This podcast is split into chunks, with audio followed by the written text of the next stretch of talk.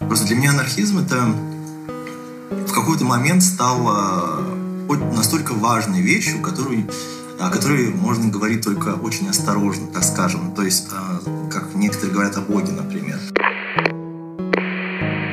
Это подкаст «Еще смысл», и я его ведущая, человек, который очень-очень хочет знать, в чем смысл жизни, Алена Агаджикова. Все очень просто. В рамках этого подкаста я встречаюсь с самыми разными людьми и говорю с ними о том, что они считают, ну или, может быть, не считают своим смыслом жизни. Прелесть в том, что мы никогда не знаем, к чему именно нас приведет диалог. Может, нам и вправду удастся какой-то классный смысл узнать, а вот может быть и нет. Сегодня в подкасте человек, окутанный тайной, по имени Владимир Есионов, и, пожалуй, я хочу, чтобы Вова представился сам. Это, ну, это правда, что я Владимир Есионов, вот, так меня обычно и называют, иногда просто называют Есионов. Каково твое отношение к анархизму? Потому что, когда в последнее время я слышу что-то про анархию, э, мама анархия, папа стакан портвейна, я вспоминаю тебя. И ты анархист, правильно? Да. Как давно ты себя таковым считаешь и вообще что тебя привело к этому? Ну, наверное, это, я думаю, что где-то, наверное, с четырнадцати лет можно говорить о моей карьере в этой индустрии. Я тусил с панками, и сам я был панком тоже маленьким в Омске. Где? В Омске. Вот, и там я, собственно, познакомился с людьми, которые познакомили меня с другими людьми, которые меня, в конце концов, привели в такую семью омских анархистов. Причем семья буквально. Такая замечательная семья Старостиных в Омске была. Она связана с СКТ, Сибирской конфедерации труда. Такая организация анархистская, профсоюзная, вот, анархосиндикалистская.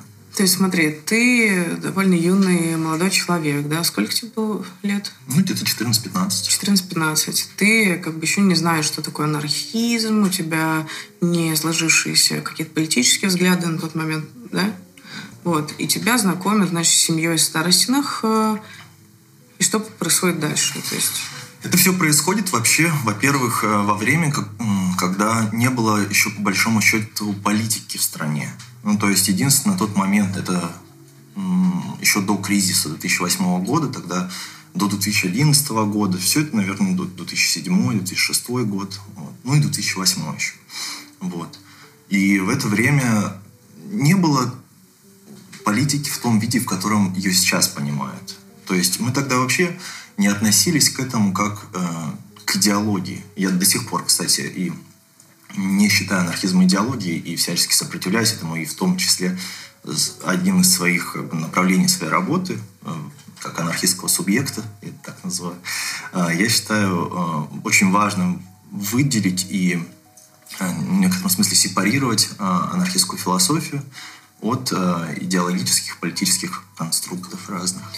Расскажи, пожалуйста, вот, человеку, который не знает о том, что такое анархизм, который представляет, что анархия, например, это свержение действующего государства и, не знаю, все для всех. Вот объясни, пожалуйста, что такое быть анархистом, каких взглядов нужно придерживаться вот в твоем случае. Такие вот тезисные какие-то моменты. Что это? Дело в том, что я проблематизирую анархизм. То есть я считаю, что единственный способ делать анархизм витальным – это его постоянно проблематизировать, выводить из поля, как бы, в котором его можно ухватить в символическом порядке. То есть ухватить его какой-то цепью слов, означающих, и таким образом представить и умерщвлить каким-то образом. То есть сделать его просто описанной условной вещью, то есть просто описанным объектом. Ну а как человеку понять, что он хочет быть анархистом, если он не знает, что такое анархизм? Да, конечно, нет, можно, грубо говоря, понимать, можно искать и некоторые вещи прояснять для себя, конечно, но вот, это не то, что можно легко выразить вот так в нескольких словах. Ну ты попробуй. Ну, в, в первую очередь... Дело в том, что я бы раньше легко бы сказал, что это такое, но в последнее время в основном меня занимает именно а, поиск языка, в первую очередь, того языка, и, который будет позволять говорить об этом.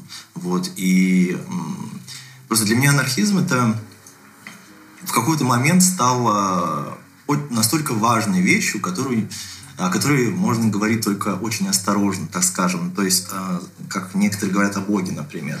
Ну смотри, ведь это то, что происходит на сегодняшний день, да, в твоей голове. Ну, да. Но мы-то сейчас говорим про тот период, когда ты был еще юным, там, молодым человеком. Вот что тогда... Чем тогда ну, это я, было? Я понял, Кто да. такой анархист? Пожалуйста, скажи да, мне, я, потому я, что я, я тоже я не знаю хорошо. ответа на этот вопрос.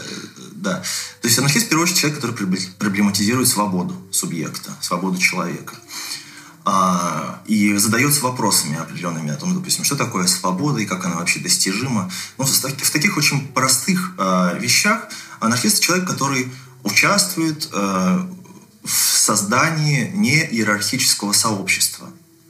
Вот. Человек, который стремится а, вместе с другими людьми а, обрести, создать а, какие-то формы, которые будут а, либертарными, по сути, не иерархическими. То есть анархизм в самом простом понимании – это отсутствие а, власти человека над человеком, то есть принуждение а, и так далее. И в том числе коллектива над человеком. И, собственно... То есть это горизонтальная структура... в которой нету иерархии в принципе. Да. То есть это э, определенный коллектив, определенное сообщество людей, которые да, отрицают иерархию как способ э, структурировать свою жизнь. Вот э, я жила в Праге какое-то время и была, так сказать, вхожа в анархическую коммуну, забыла ее название, к сожалению, ты, наверное, о них слышал. Это ребята, которые засквотировали там здание замечательное с прекрасным садом позади этого здания. И это было двухэтажное здание, где жило очень много людей. Был костяк этих людей, они были такие отъявленные, как бы чешские анархисты. Был распорядок, кто когда что моет, был распорядок, кто что готовит.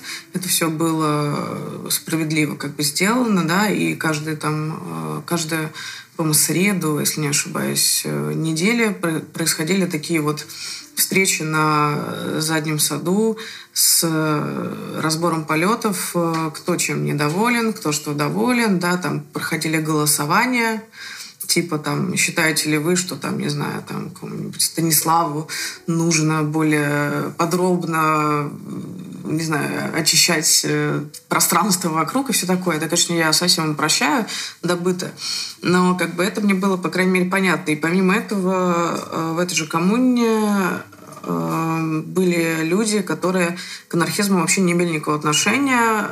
Это был такой вот принцип коммуны ребят, что если кому-то нужно где-то пожить, то они предоставляют uh-huh. эту возможность, да, если человек, скажем так, ну, дружественно, как минимум, к анархизму, никто там не обращал в анархизм никакими способами, вот, но просто люди разных известных ситуаций, они там жили, ели вместе и все такое прочее. Там даже был такой интересный э, импровизированный бар, э, вот, потому что с ними дружила, короче, какая-то крафтовая там пивоварня и давала им бесконечное количество пива.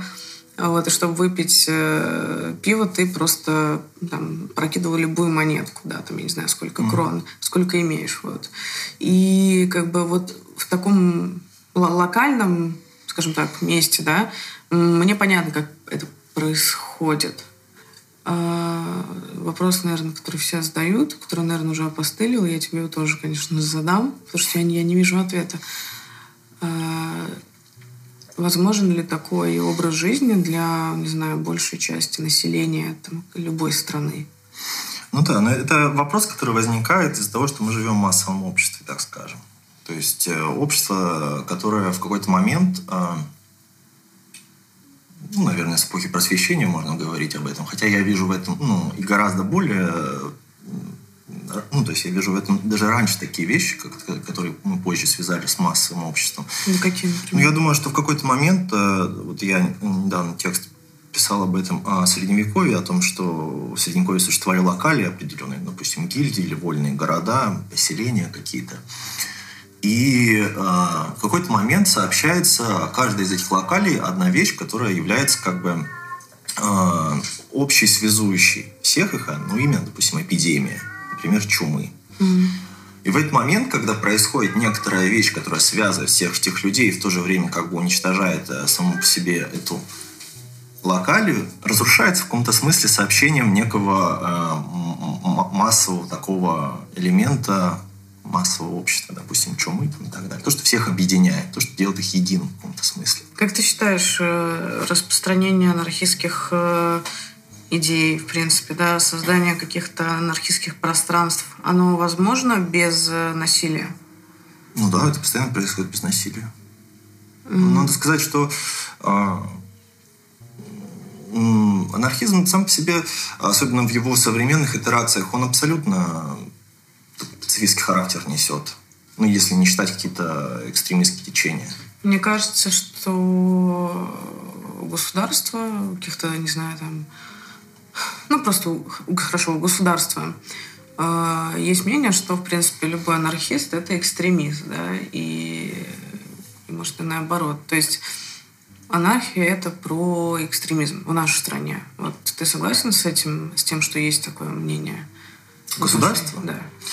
Ну, я думаю, что да. Я думаю, что государство, ну, мнение, которое он транслирует, так скажем. Mm-hmm. Потому что то же самое государство, я не знаю, там довольно много анархистов, которые работают, ну, бывших анархистов, я имею в виду, допустим, Андрей Саев, который, по-моему, был депутатом и Государственной Думы, и он, ну, он очень близок к Единой России, mm-hmm. по-моему, был зам главного секретаря. А вот Андрей в свое время, у него была карьера политическая, но до того, как он ее сделал, через Федерацию независимых профсоюзов и газету «Солидарность», это самое крупное объединение профсоюзов России, там миллионы людей. Mm-hmm. А до этого он был а, московским анархистом, вокруг него, вокруг него организовалась даже первая, можно сказать, такая анархистская самиздат, анархистская организация, которая называлась, по-моему, «Каскор».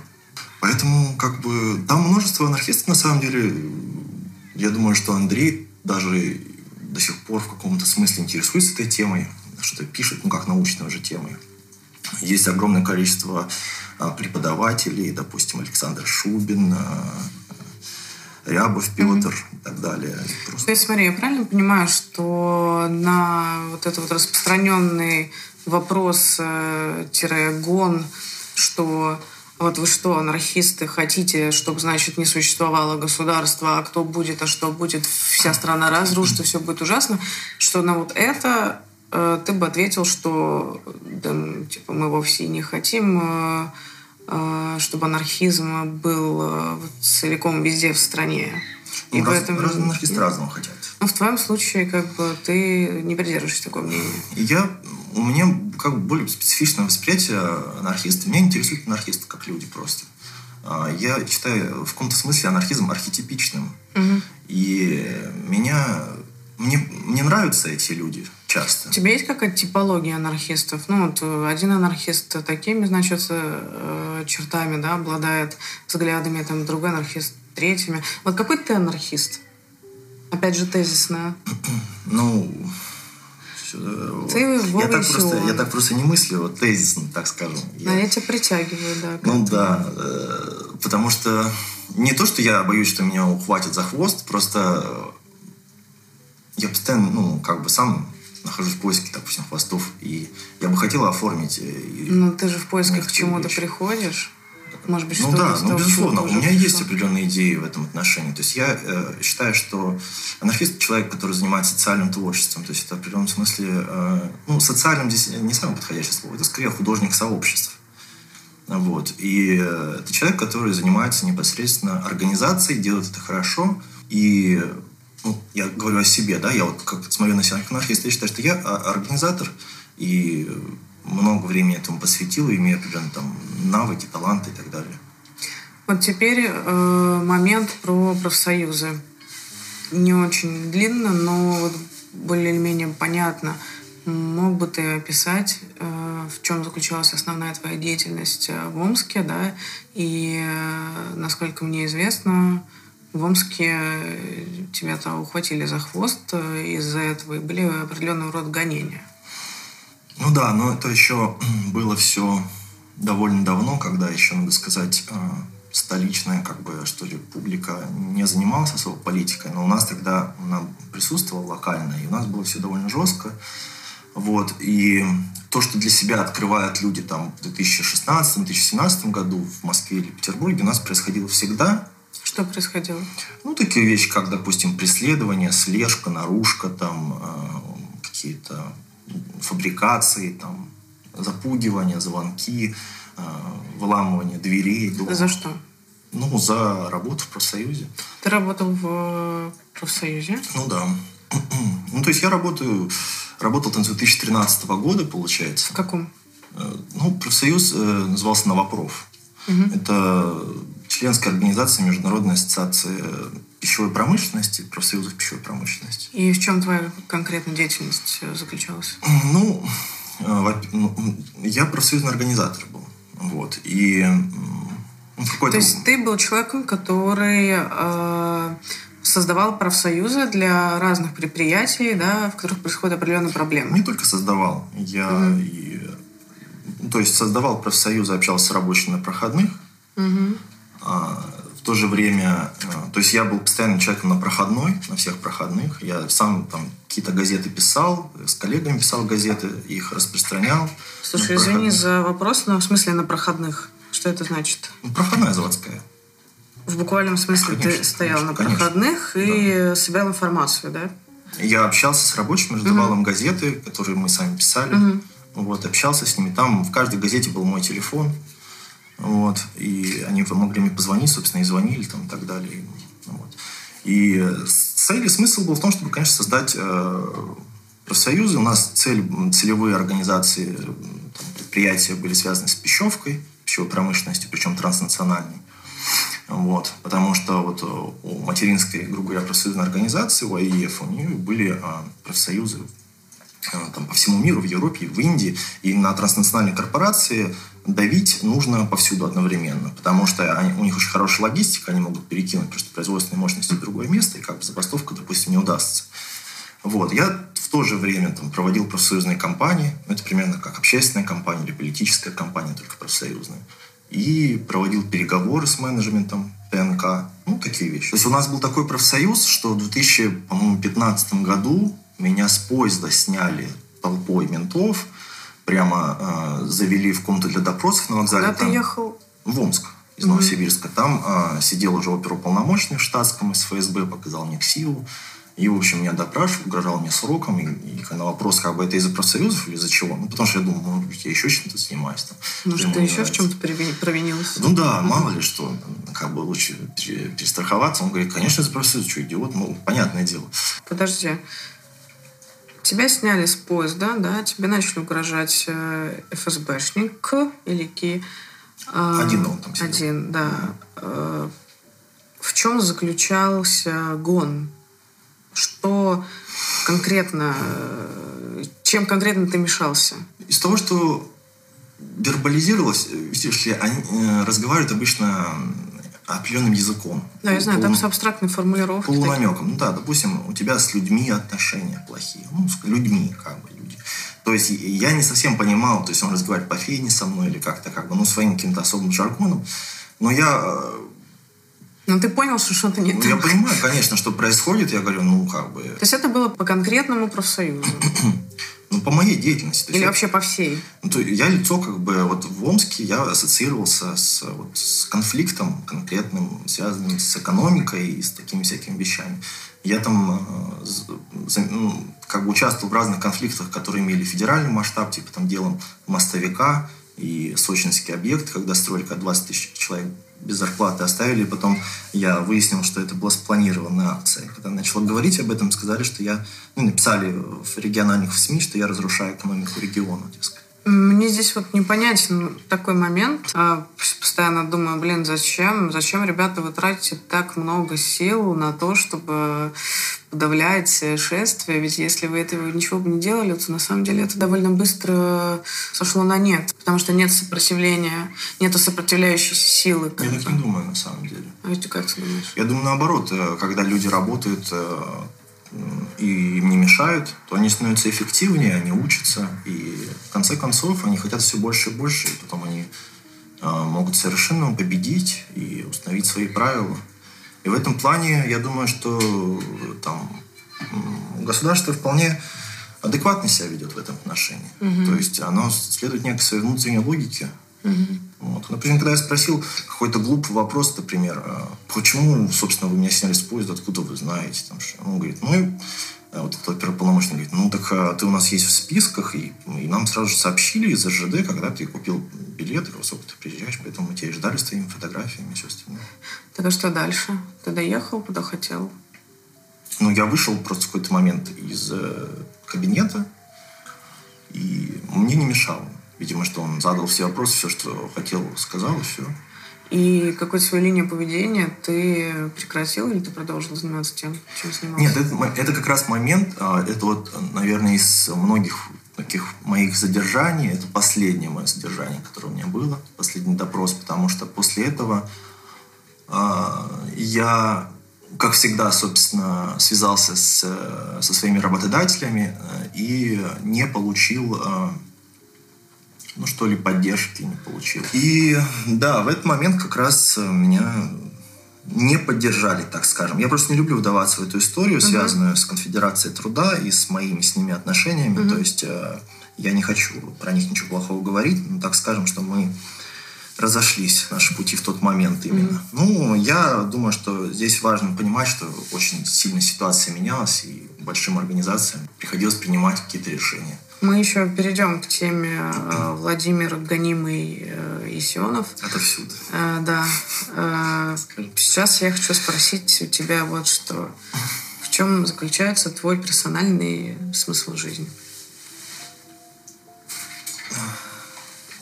На этом месте, да, можно закурить. Персональный смысл? Да.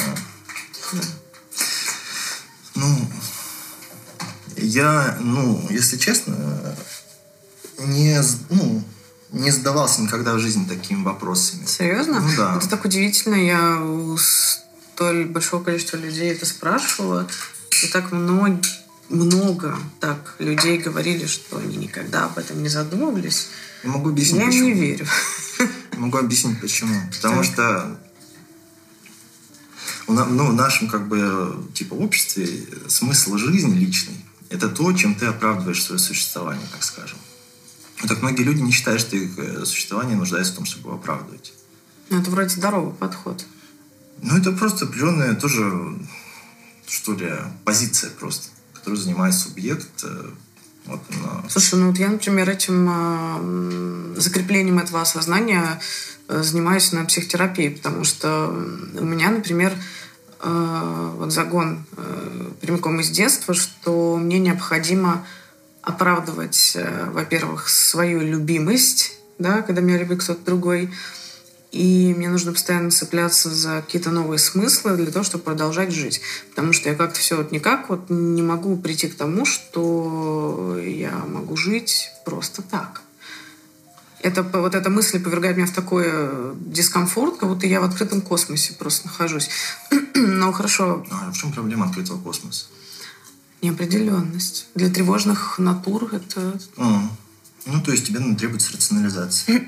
Даже, может быть, не рационализация, может быть, наоборот, про какую-то э, метафизику, потому что жить можно по разным причинам, метафизическим в том числе. Ну, хорошо, если ты об этом не задумывался раньше, то попробуй сейчас задуматься и дать ответ. А, ну, собственно... Ну, я мечтающий как бы человек. Я люблю мечтать. И это, ну, то, что мне дает очень много смыслов, можно сказать. То есть именно устремленность на какое-то ожидание Нового года, там будут подарки, или там, что будет хорошо, там в доме все будет классно. То есть ты такой дофаминовый парень, потому что дофамин у нас, да... вырабатывается, когда мы чего-то ждем. Ну, мне, мне очень близко то, что ты говоришь, да. Поэтому я очень много размышляю об образе и вообще об этих всех вещах. И очень сильно предаюсь рефлексии, потому что э, мои мечты, они не всегда как бы, это, меня заводили туда, куда надо.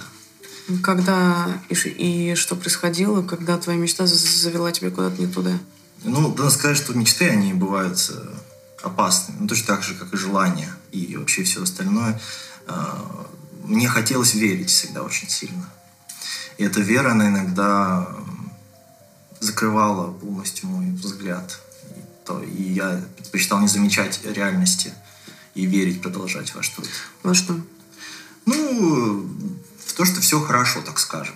И будь, и, или так, допустим, что сейчас не все хорошо, но будет лучше, нужно постараться, нужно вот это пере, превозмочь, нужно это перетерпеть, и потом будет хорошо. И таким образом в какой-то момент я обнаружил, что я очень много времени, я не жил вообще-то в mm-hmm. реальности. Отложенная жизнь. То есть я, допустим, условно сидел на, на пороховой бочке, но убеждал себя, что все хорошо.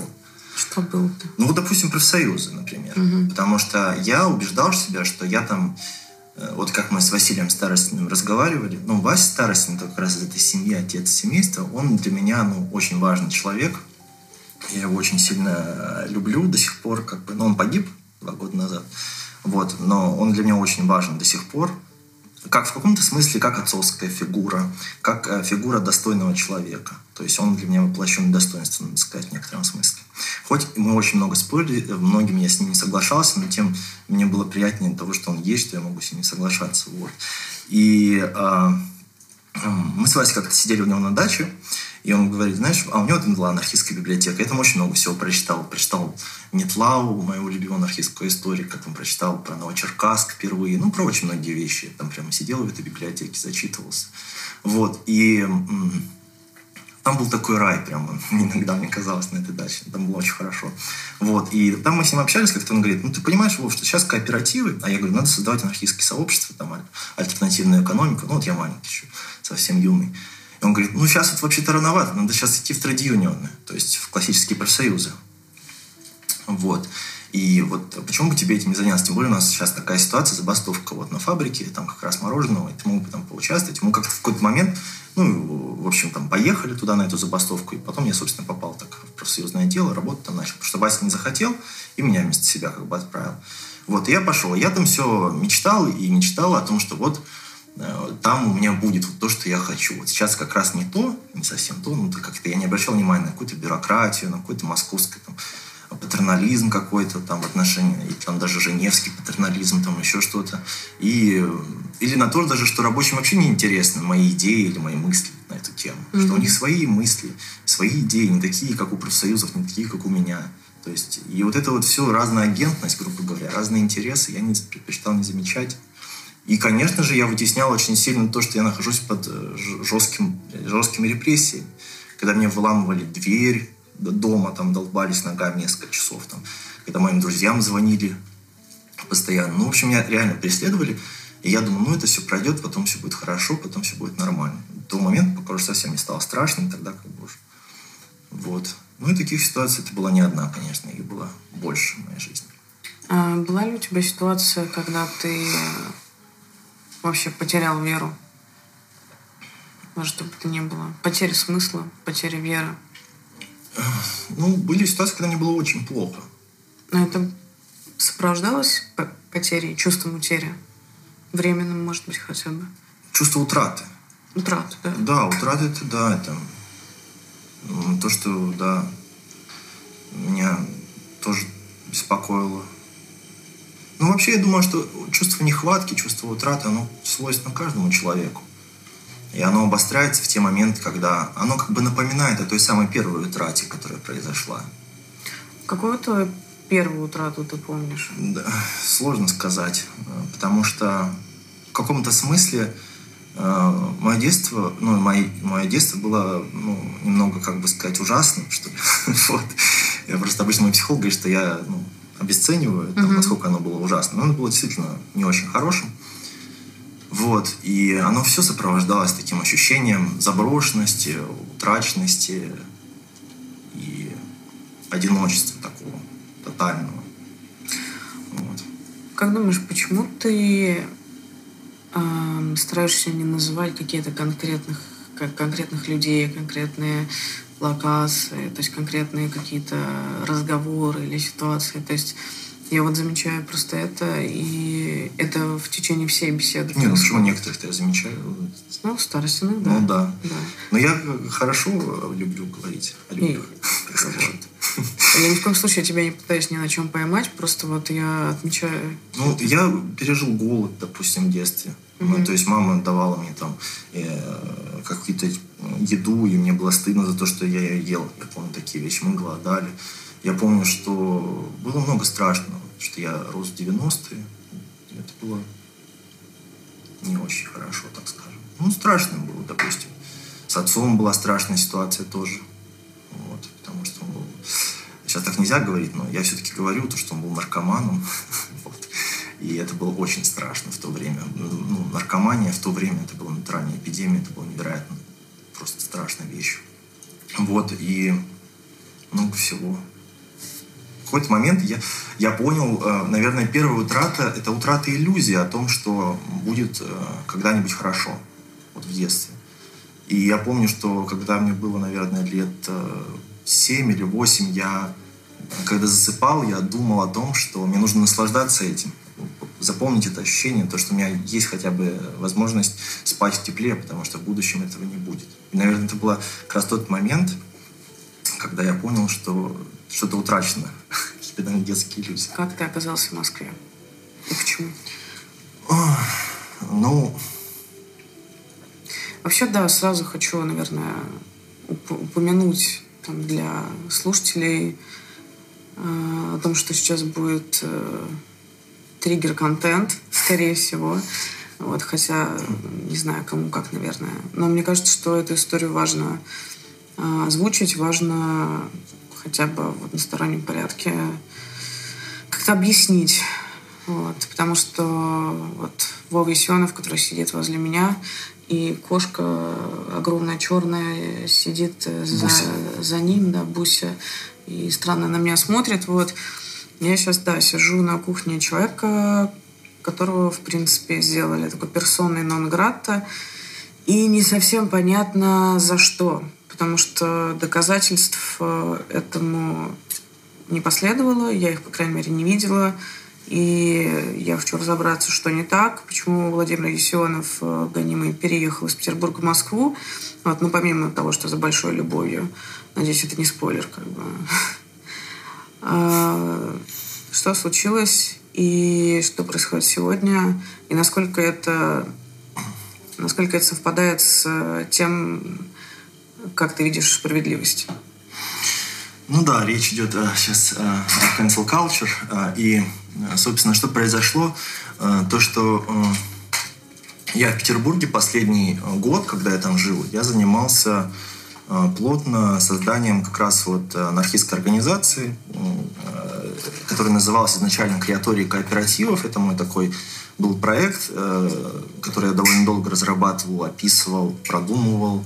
Выпустил статью на эту тему. Вот. Потом мы в ДК Розы с Ксюшей Лотус и с, с, с, с... Сейчас не помню точно. Зверева, фамилия девушки. И еще с одним человеком, тоже, к сожалению, не помню его имени, Паша. Он эко-партизан. Вот он вчетвером, получается, я их пригласил как спикеров на это мероприятие свое. Мы там презентовали вот этот большой проект альтернативной экономики, где был аншлаг, было очень много людей. Я был очень удивлен тому, что это настолько популярная тема. Оказалось вдруг, что я как-то попал все-таки в то, что люди устали от только лишь жестов публичных, только лишь от высказываний и хотели создать какое-то для себя собственное пространство, собственный мир. А, собственно, об этом и был мой проект. Вот, и мы начали его делать. Повезло, что приехали еще некоторые в Питер тогда талантливые ребята, и м, довольно эффективная команда организаторов собралась, и мы делали, начали делать кооперативы, делали-делали, много чего наделали. С очень приятными, интересными людьми познакомился, там работал. Постоянно у нас была куча собраний, там по несколько часов люди заседали. И у меня кипела и мысль, и работа, и было много интересного. Ну, были, конечно, сразу же какие-то вещи, которые мне казались э, проблемными. Допустим, мне сначала начало казаться, что будут у нас проблемы с тем, чтобы решать какие-то внутренние конфликты, потому что вот это все как бы вообще непроработанная вещь, очень сложная для коллективов, э, решать конфликты. Вот. И так получилось, что конфликт этот произошел вокруг меня, собственно, вокруг организатора этой, э, этого проекта. В то время, когда в него уже очень много людей было включено, ну, в основной костяк входило порядка, наверное, сорок человек, которые собирались, и там было где-то, наверное, одиннадцать коллективов. Ну, то есть уже это все знали об этом, все в этом участвовали так или иначе, вот, все это обсуждали. Это было довольно интересно для меня. Вот. Но, э, да, тогда э, началась э, такая история, что э, Саша, моей девушке, вот, на, написал э, какой-то резидент, один из резидентов ДК «Розы» о том, что... А, нужно еще обмолвиться о том, что у нас подруга погибла тогда, Маргоша. Вот, Марго умерла, и буквально перед этим, наверное, за две недели, я не помню точно. Вот, и мы все были вот в этом всем, мы только завершили похороны, там как-то это все переживали. И в это же время начинается такая волна в интернете, ну, в Фейсбуке, какой-то пост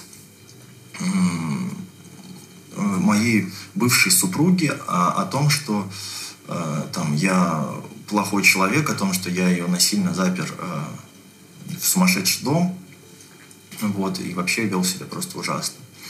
Вот, и ну, там много сумбура всякого было, и какого-то очень странных интерпретаций моей жизни, там, ну, оскорбительных в отношении, допустим, моей девушки, или там даже Марго, которая погибла. Ну, в общем, только я это видел, что это все было довольно ужасно. Вот. Но в моей организации э, люди, я вот называю это моей организацией не потому, что это моя собственность, тебе приходится об этом говорить, а потому что э, я просто ну, считаю себя принадлежащим, считал себя принадлежащим к ней, поэтому я говорю «моя организация», вот. А не то, что как бы, я на нее права предъявляю. Вот. Потому что меня в этом тоже потом упрекали. То есть те люди, которые меня не упрекали в том, что я абьюзер и газлайтер, они упрекали меня в том, что я авторитарен. Ну, в общем, получается ситуация, что твоя бывшая супруга э, пишет пост, э, в котором она тегает разных людей, включая меня, хотя мы с ней не знакомы. Она пишет мне, обо мне какие-то приятные вещи о том, что ей близко мое творчество.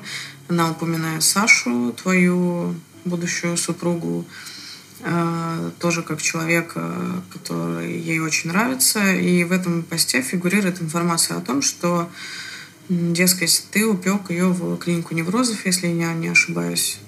В клинику ну, неврозов. По-моему, она так как-то говорит. Но да, но потом на самом деле да, ситуация была гораздо сложнее, потому что а, а, а моя бывшая, собственно, жена, она сначала лечилась не в клинике неврозов, а в больнице другой. Вот, а потом уже в клинике неврозов во второй больнице из-за того, что там были проблемы с таблетками, которые назначили.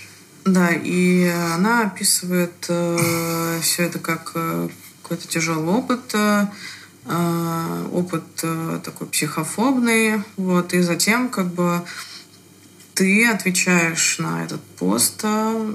Надо отметить, что пост твоей бывшей супруги набирает определенное количество там, лайков, комментариев от людей, которые тебя не знают, они определенно поддерживающие.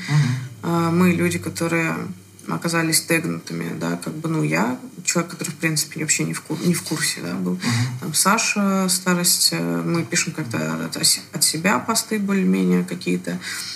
И ты пишешь очень большое сообщение, в котором рассказываешь по пунктам, как происходила госпитализация, как близкие твоей супруги, да, в частности, близкие [S2] Uh-huh. [S1] Люди, родственники, они как бы знали, что происходит, и это все как бы шло вместе с их каким-то, да, действием. Ну, конечно, да. Вот, да.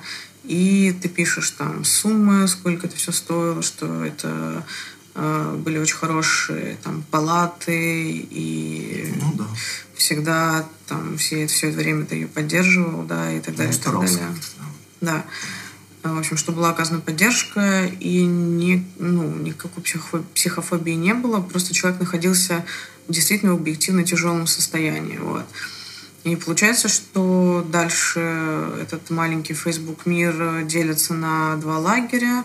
Один большой лагерь, в котором в основном женщины, но и не только. не зная тебя, говорят о том, что это все чудовищно, что эта девушка описывает, хотя ты описываешь какой-то, ну, тезисную, да, ты тезисно пишешь с подтверждениями, там, а девушка пишет более эмоционально, получается. Mm-hmm. И люди считают, что ты насильник, но в плане, как это сказать, да, то есть психофоб и все такое прочее, это сильно по тебе бьет, это бьет как бы по многим. Происходит это все в разгар, то есть вот только после похорон Марго Кваапагаррот, нашей подруги. И все это приводит к тому, что... А, ну, приводит к тому, что в моей организации просто люди не хотели меня защищать. Вот. И я был очень обижен, потому что я многих из них считал друзьями. Вот. Не захотели защищать, не захотели поддерживать, говорить публично. То есть, ну, кто-то захотел, но люди боятся очень сильно. В чем э, заключалась вот эта боязнь высказывания? Я правильно понимаю, что тебе лично писали, извинялись там или что-то? Да, да, ну, немногие а, такие э, топовые активисты, э, ЛГБТ-активистки, да, активисты, те, кто полностью в этой адженде, выражали сочувствие в личке, там, мне огромное количество людей лично писал, кто-то лично со мной встречался, там, и как-то, ну, людям неудобно, они боятся, что их тоже в эту, туда всех заканцелят, всех, да, уничтожат и все остальное. Ну, как-то боятся общественного остракизма, так скажем. При всем при этом мы понимаем, что существует много кейсов реальных и довольно чудовищных ситуаций, да, где партнеры насилуют, применяют всяческое насилие в отношении там, своих бывших и нынешних, да. Ну, да, но в данном кейсе получается все немножко иначе. То есть есть одно сообщение и есть твой ответ. Ну, да. И вы при всем при этом не встречаетесь с твоей бывшей супругой, да, это все происходит как бы вот. Место действия у каждого свое. Ты уже здесь был, в Москве? Нет, я еще был в Петербурге, когда это происходило, да. Как, возможно, было бы доказать свою невиновность, скажем так, с твоей стороны? Ну да, звучит довольно абсурдно, но на самом деле в моей ситуации невиновность действительно можно было доказать, потому что, во-первых, прошло не так уж и много времени, во-вторых, есть огромное количество свидетелей этому, и, в-третьих, есть фактические доказательства, как бы, ну, чего-то, по крайней мере. То есть нельзя доказать, что ты не жираф, но доказать... Есть определенные обвинения, допустим, конкретные, фактические. Например, не то, что там, да он абьюзер, там, он плохой, а то, что там, он вот запер человека против воли в сумасшедший дом, например. Вот, или там еще что-то. То есть если речь идет о каких-то фактических обвинениях, то их можно было опровергнуть. Другое дело... что мы предлагали провести тогда разбирательство в ДК Розы, чтобы оно было, ну, чтобы создать прецедент, mm-hmm. во-первых, чтобы люди не были просто все огульно там, ну, чтобы как-то конструктива в это внести. Тут, наверное, маленькую такую поправочку внесу, точнее, дополнение, что ДК Розы — это, ну, такой оплот э, либерально мыслящих э, людей в Петербурге, где проходит большое количество разных мероприятий, те же самые психгурфесты. Ну, то есть это такая открытая площадка для хороших идей. Вот. Да. И ты хотел сказать о том, что вы хотели провести там выставку памяти Марго. Ну да. да. да. Мы просто с, Мар... с Маргошей мы там тусили в последнее время, приходили туда. Вот, мы там пили шампанское, там что-то там делали. Марго предлагали там провести, провести выставку. Вот почему еще мы хотели. Потому что до этого, собственно, как раз там Марго разговаривала с одним из резидентов ДК о том, чтобы провести там выставку свою какую-то, да, какое-то мероприятие свое про тело, про всякие такие штуки, потому что Марго много экспериментировала со своим телом, у нее же были там рожки, там, и татуировки. Да, у нее были рога. Вот, да, и вот мы с Сашей подумали, что классно будет там провести как бы выставку. Вот. Что это будет неплохо. Так, да, и что случилось? Ну, нам, ну, Саше написали, что, э, не мне, а ей написали, что не можем провести выставку вместе со мной. То есть без меня можно. При том, что ты был ближайшим другом Марго. Да, и значит, в ДК «Розы» тебе сказали, что не тебя, а Саши, даже, да, что вот если будет Есионов, то выставка не состоится. Ну да, это сейчас уже обычное дело. Если Есионов, то нельзя проводить. А, ну тогда это был такой первый, да, момент, насколько я помню. Меня он очень шокировал именно тем, что, ну, как бы относиться можно как угодно к этой ситуации, но с учетом вашей дружеской связи, ну, это что-то как бы вообще запредельное. То есть я даже не... Ну, с учетом смерти человека, ухода, с учетом того, что это уход близкого друга, и вы собираетесь это делать. То есть говорят, что нет, Есионов, все. Есионова нету, да? Что ты чувствовал в тот момент? Ты знаешь, мне было, во-первых, очень стыдно, потому что как бы в каком-то смысле мое прошлое меня преследует. Вот. Я не могу... Ну, то есть я чувствую себя виноватым за то, что я в такой ситуации оказался. В каком-то смысле. Почему? Ну, потому что есть такая игра «Resident Evil». Знаешь, может быть, есть седьмая, восьмая часть, и там удивительно то, что... Ну, ладно, я не буду в это вдаваться, в эту метафору, но, в общем, там главный герой, он удивительным образом постоянно попадает в ситуации... Просто безумный. Он сам идет в эти места, вот, и... Я думаю, что есть моя ответственность в том плане, что я э, оказывался не в тех местах, не в то время, не с теми людьми, так скажем. Вот. И вовремя не прекращал, допустим, некоторые там вещи. То есть я, допустим, когда хотел развестись со своей бывшей супругой, хотел я это сделать э, задолго до психоза, до ее. Вот. Ну, за несколько, так скажем, месяцев, за месяц, наверное, три, вот так вот. Ну, а, а именно хотел, хотел я этого делать очень давно. Вот. И я даже ходил к психологу и говорил, помогите мне развестись, там, вот, как-то я хочу развестись. Вот. Но э, это было очень тяжело для меня сделать. Вот. И получается, что это как бы тоже такая пороховая бочка, на которой я сидел. То есть там уже перед да, сам, самим психозом там страшно было домой приходить. Там. То есть постоянно, ну, это, это тяжело. Это не просто, там, когда человек болеет, это очень непросто с таким человеком быть. Я хотела... немножечко вклиниться как человек с схожим опытом и при этом еще как психоактивистка и носительница тоже расстройств. Я очень хорошо знаю чувство, когда ты любишь человека, но в какой-то момент его диагноз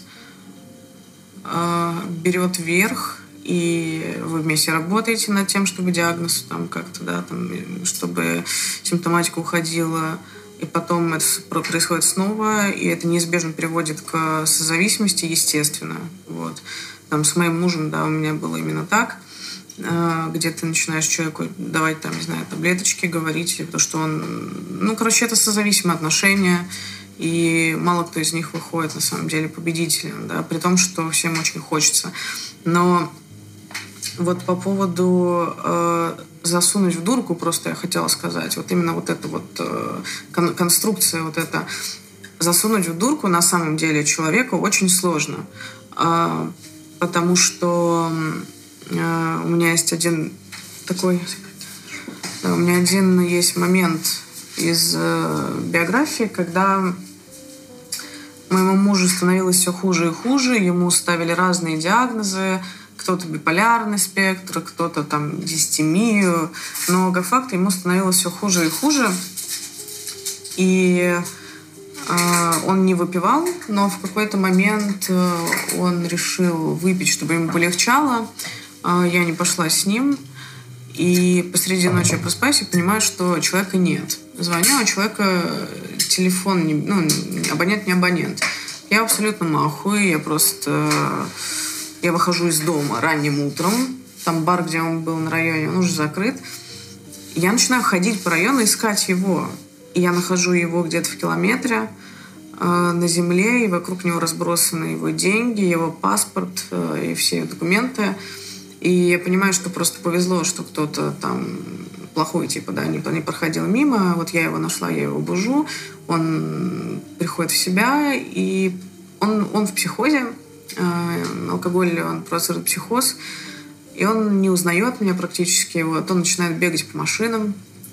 я реву, потому что я не понимаю, что с этим делать, как бы я просто в абсолютном шоке, я звоню в больницу, да, я говорю, вот у меня такая-такая ситуация, вот у мужа такое заболевание, пожалуйста, вот вызовите там психиатрическую, потому что я понимала, что я не знаю, что он сейчас делает, и это довольно стрёмное чувство, когда человек, которого еще вчера ты знал там вот таким, он, он, ну, как бы он превращается в другого человека, типа, совсем. Да. И... Это ужас воплощенный. Такой. Это... Почему я про Resident Evil вспомнил сегодня? Да, это абсолютное безумие. Ага. И, и приезжает обычная скорая через двадцать минут. Они, и они спрашивают, говорят, как вас зовут? И там мой муж говорит, Иван Иванов там Иванович. Сколько вам лет? Там, двадцать восемь. Где вы проживаете? Вот тут, тут, тут. А как бы вот у пьяных людей, и иногда даже у псих... ну, людей с психозом возникает вот этот момент просветления, когда они чувствуют, что их типа сейчас вот как бы могут, да, забрать. И они, ну, очень четко, ну, с пьяными людьми так часто, очень четко все говорят. Они меня смотрят, говорят, ну, мы не можем его забрать. Я говорю, ну, тут было вот такое. Говорят, ну, вот при нас не было. И они сваливают. А дальше все, сейчас я заканчиваю эту историю, дальше все происходит вообще страшно, потому что меня начинает толкать. Это человек, который никогда в жизни вообще меня пальцем не трогал, это просто табу. Он начинает меня толкать, мне становится страшно, он меня отталкивает, я его обхватываю, чтобы он не прыгал по машинам, звоню опять. И они снова приезжают уже другие и говорят, послушайте, мы не имеем права, мы не можем его взять, потому что при нас он не ведет себя агрессивно. Он сидит, молчит и говорит, да, я сейчас пойду домой. Я говорю, хорошо, пожалуйста, проследите хотя бы, чтобы, ну, чтобы он зашел домой как бы со мной. И в итоге врач все, что может, он прослеживает, как мы поднимаемся на лифте, и все. И как бы я знаю очень много подобных случаев, и это довольно стрёмно. Я пережил ад просто. То есть я считаю, что я пережил самое...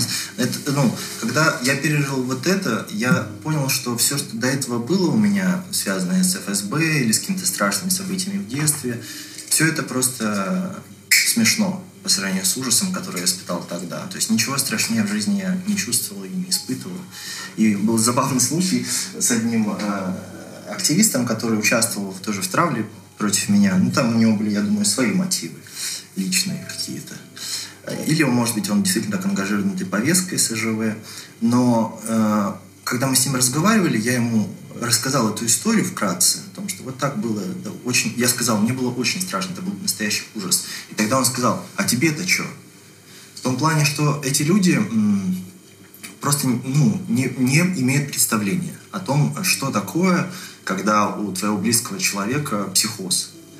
А я пережил не просто там какой-то психотический эпизод, потому что я до этого видел их очень много. От этого человека, и да, это было страшно, но это было, это проходило, так скажем. А тут оно не проходит, и оно не проходило, и становилось только хуже. И было очень страшно в том плане, что я, я, я ведь, э, ну, я не хочу, в общем, вдаваться в эти подробности, но я пережил сначала пять самых ужасных дней в своей жизни. Это было просто невыносимо. То есть я чувствовал, что я на войне, как бы. А. И как будто я во Вьетнаме, в общем, в окопе постоянно. Знаешь, я помню одно из самых сюрреалистических переживаний вот в контексте психозов. Это то, как практически сутки мой любимый человек лежал под кроватью и плакал. И я, я знала, что надо есть. Я делала еду и засовывала ее под кровать.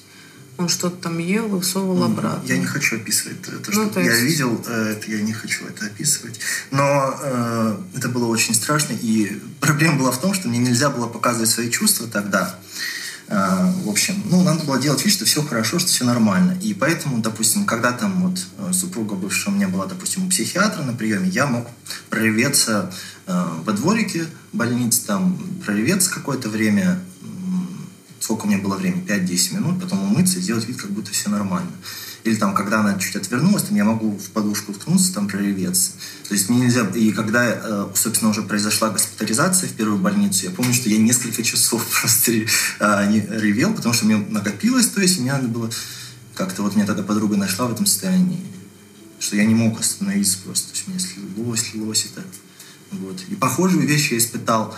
Вот этот именно плач безостановочный, когда она мне записала аудиосообщение, вот когда уже период этой травли, последней волны был, перед тем, как я уехал.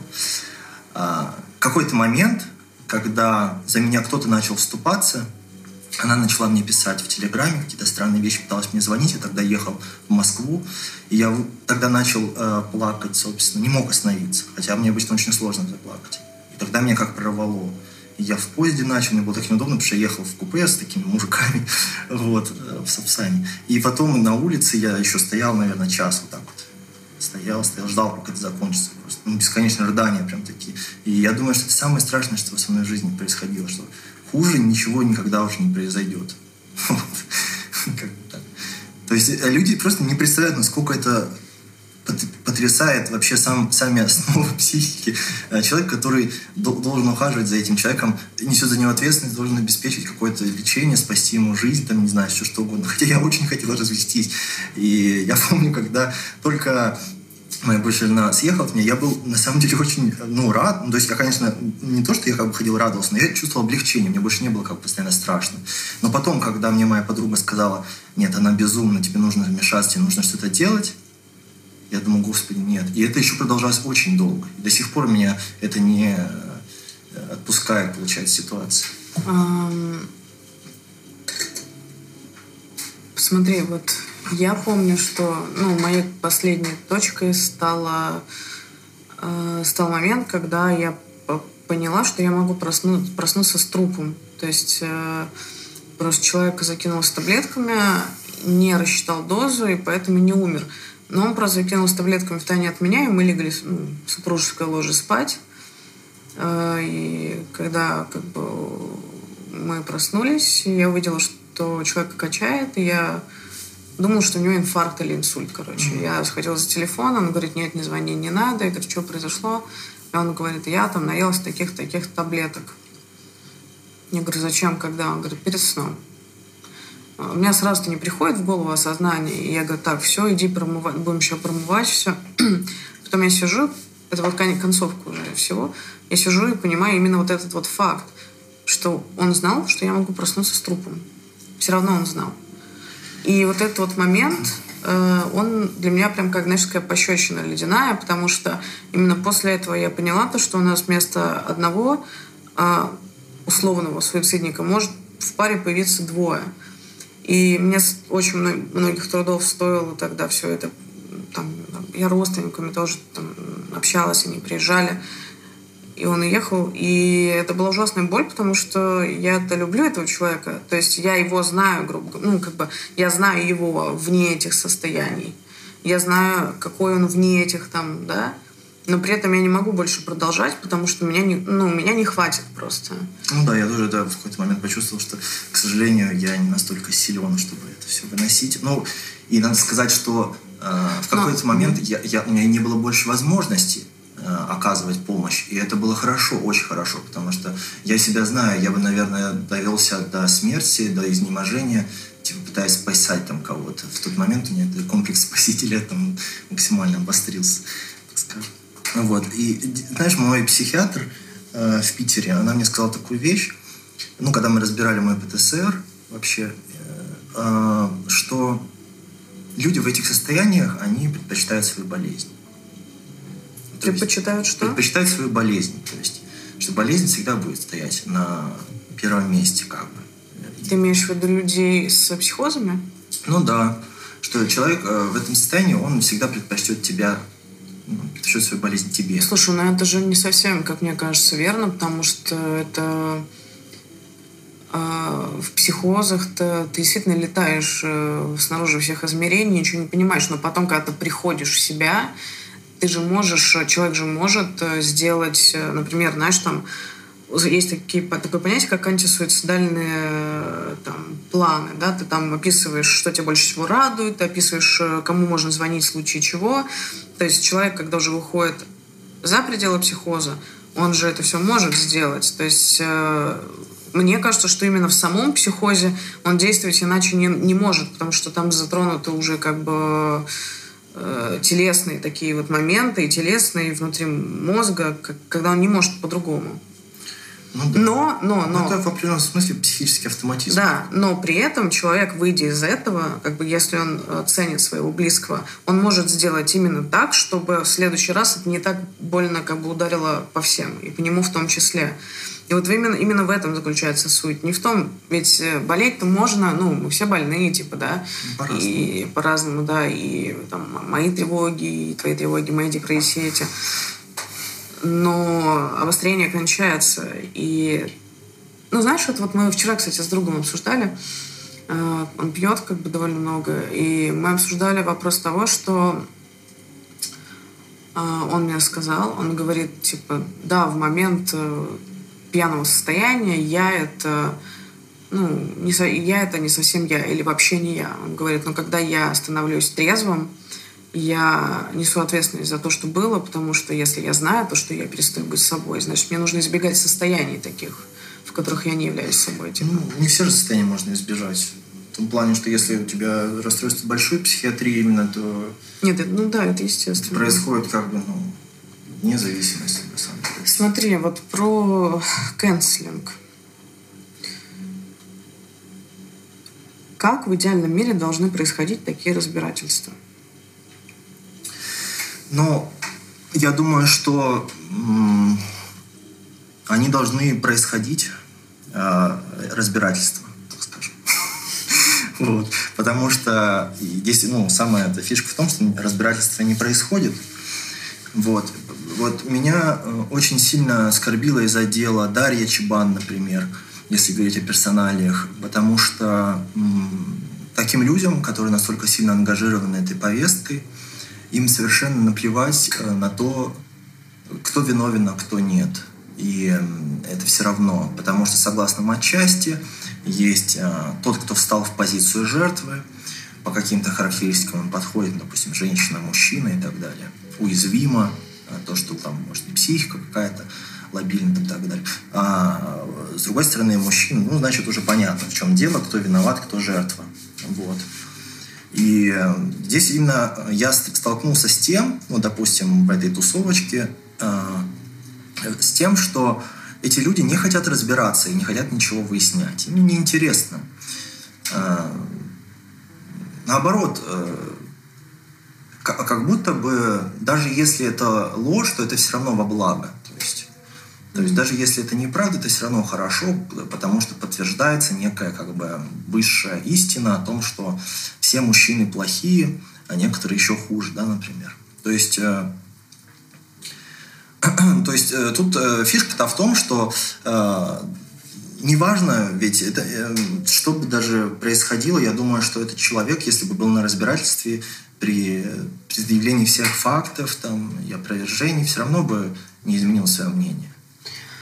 У тебя есть, насколько мне известно, какая-то фактическая возможность доказать свою невиновность? Ну, какие-то вещи я да. могу доказать, да. А почему ты к этому не прибегаешь? Ну, потому что я не хочу публиковать это в интернете, потому что я, я готов был, допустим, это сделать в какой-то форме, там, в закрытом мероприятии, там, где вот люди соберутся, создастся какое-то прецедентальное сообщество, которое будет, как бы, там, рассудит, грубо говоря, ситуацию.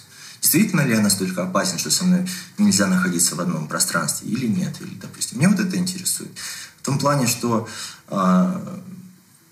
чтобы меня не считали ужасным плохим человеком, который опасен для других, вот, и все. Или там токсичным, там, предупредить своих подруг, и, там, Есионов, осторожно, там, и все такое. А просто, что я очень боюсь, и я не хочу навредить своей бывшей супруге, как бы, и из-за этого я не стал ничего публиковать, потому что я, я думаю, что такой э, медиаповод, как... ну, условно сейчас закавычиваем, безумная фемка, а, там, осторожная биполярка и так далее. И я думаю, что всякие типа МДшники или всякие там э, сексисты или всякие сообщества как бы там могут использовать это для того, чтобы устроить опять какую-то итерацию травли или разбирательств, уже э, предъявляя эти претензии не мне, допустим, а моей бывшей супруге. Я не хотел этого ни в коем случае. Вот. И потому что это огромная трагедия, типа, и я не понимаю, вот если происходит действительно трагедия, вот мне постоянно мой психолог говорит, вы должны разозлиться, там, вы должны позлиться на нее, там, вы должны позлиться на них, там. Но, но, к сожалению, я еще не дошел, не настолько преисполнился своей терапии на то, чтобы злиться на других людей. Даже на, Настя вот, Романова, которая, собственно, выступила на стороне моей защиты, она написала в своем посте о том, что я не могу выдерживать даже разговор на повышенных тонах. Но в каком-то смысле это правда, в том плане, что ну, мне очень тяжело в конфликты, я как бы не умею. Вот. Но при всем при этом ты человек, который довольно тонко может троллить, ну, и человек, который пассивно агрессирует.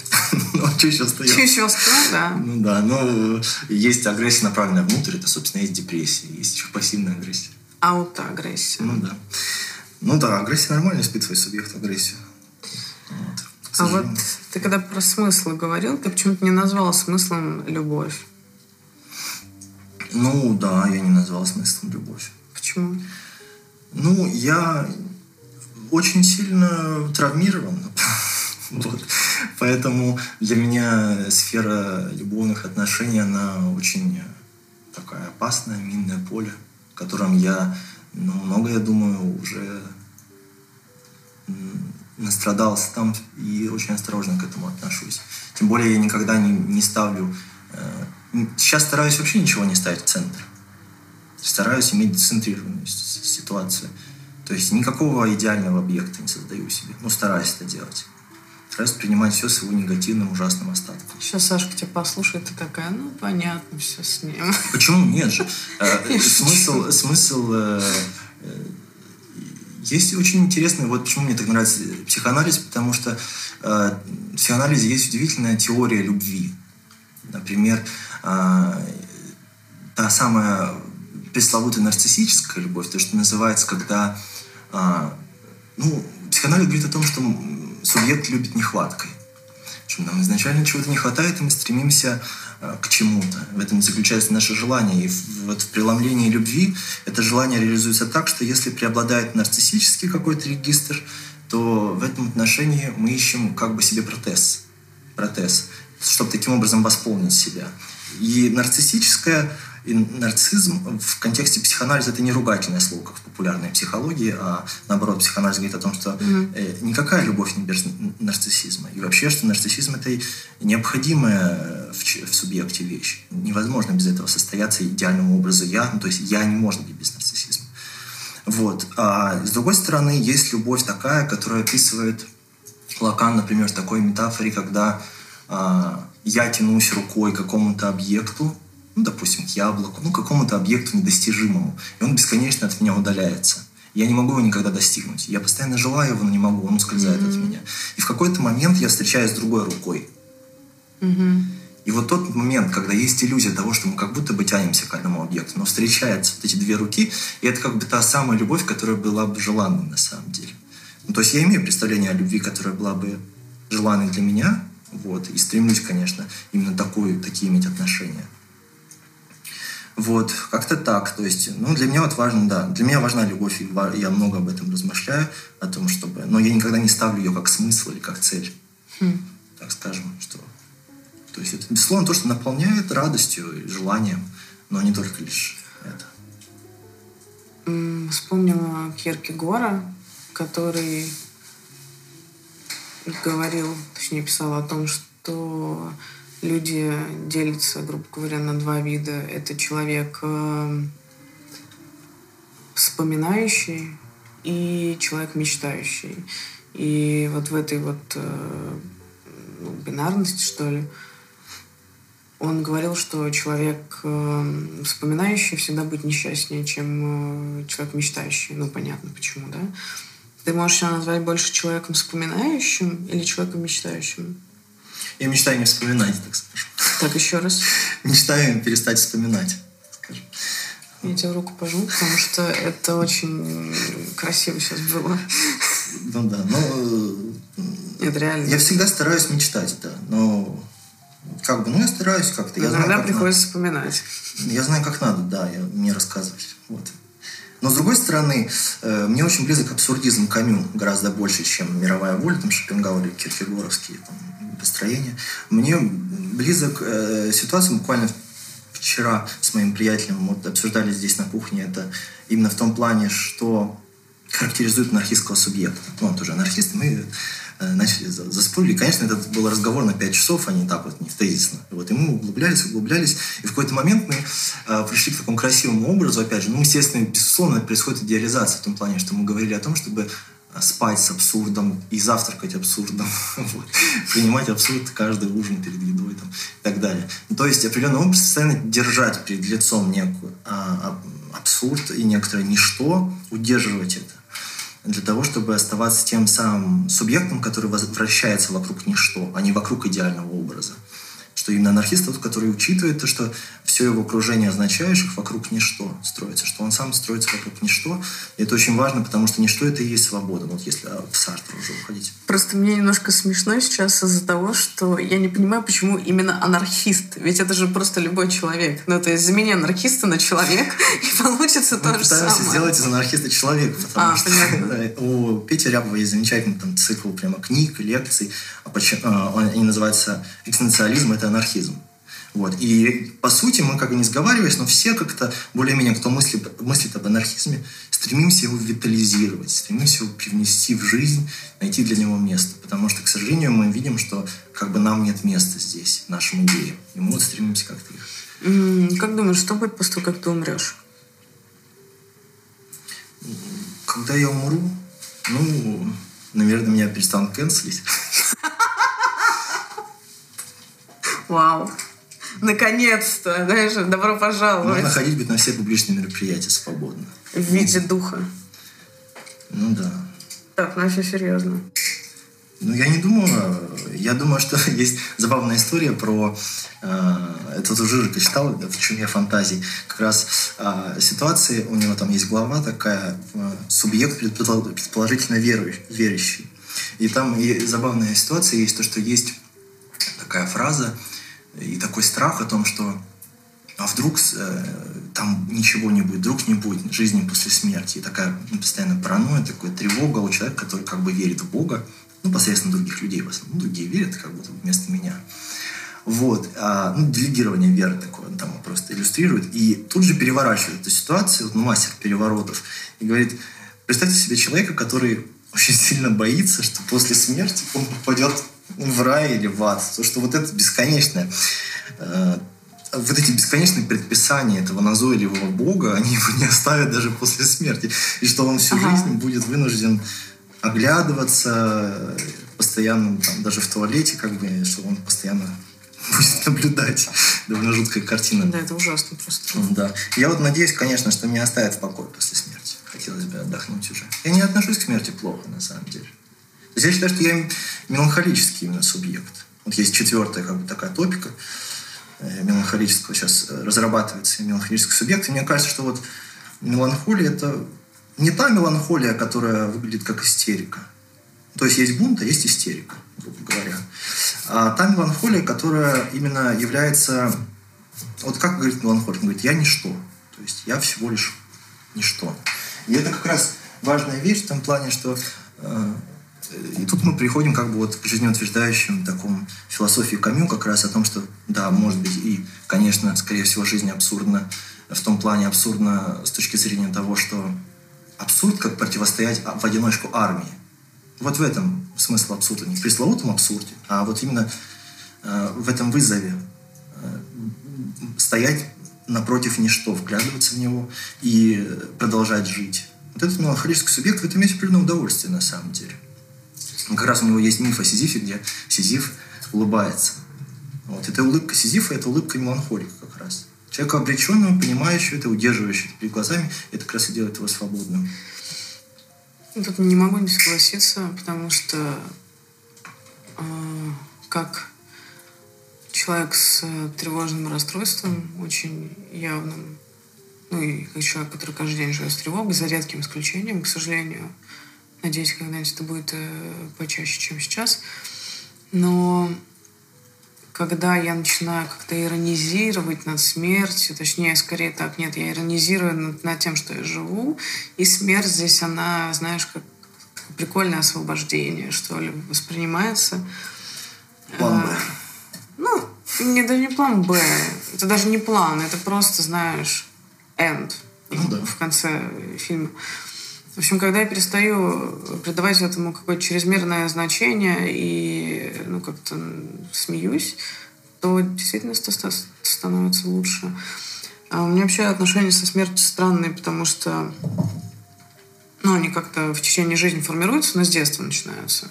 И мой папа, он запрещал мне смотреть на мертвых птиц, на мертвых, там, не знаю, кто, крыс и все такое. То есть он просто брал и физически закрывал мне руками там лицо и говорил: не смотри, говорил там: плюнь три раза, иначе энергетика смерти в тебе останется. Ну, такие вот вещи. Вот. И буквально недавно мы с ним общались, и он говорит: что делаешь? Я говорю: ну вот, сейчас буду читать книжку, которая называется «Уйти красиво». Я говорю: про что это? Я говорю: это про обряды разных там стран, разных населений, которые посвящены смерти. И он очень сильно разозлился, то есть он прям, ну, прям очень разозлился и зло сказал: зачем тебе читать эту дрянь? Читай что-нибудь про живое. Зачем ты вот это все? Я говорю: ну, меня наоборот, я когда читаю, я начинаю чувствовать себя живее. Это моя такая вот, не знаю, манифестация против смерти, антисмерти. Я читаю про смерть для того, чтобы... Обрести мужество жить. Обрести, да, да. Обрести мужество жить, жить, да. Это именно так. Но мы к этому, в общем, мы ни к чему не пришли практически, кроме того, что я напомнила ему про то, как он меня от смерти прикрывал. Он сказал, что является тоже абсолютной правдой, что он это делал, потому что боялся за меня, когда, ну, и транслировал свои страхи. Вот. И я в такой... Вот в этот момент я задумалась, то, что у меня, во-первых, мои стихи все практически про смерть. Это очень странно. Я просто начала листать и понимала, то, что там так или иначе присутствует, ну, какое-то что-то там посмертное. И я понимаю, что да, я, кажется, так сильно этого боюсь, что я постоянно про это говорю. Вот. Ну, это, наверное, классика. Ну, бояться смерти, это да, это нормально, собственно. Ну, как бы... Нельзя сказать, что кто-то не боится. Да? Это будет неправдой. Но это, ну, то, что нужно принять, чтобы жизнь была более полной, так скажем. А что ты будешь делать, если тебя после смерти кенселить продолжит? Да, блин. Буду писать опровергающие посты, наверное. Опровергающие посты? Если mm. там интернета не будет? А как тогда будут кенселить? Без интернета кенселить невозможно. И это правда. И на этом мы закончим. С вами были Алена Агаджикова и Владимир Гонимый Есионов. Надеюсь, вам понравилось.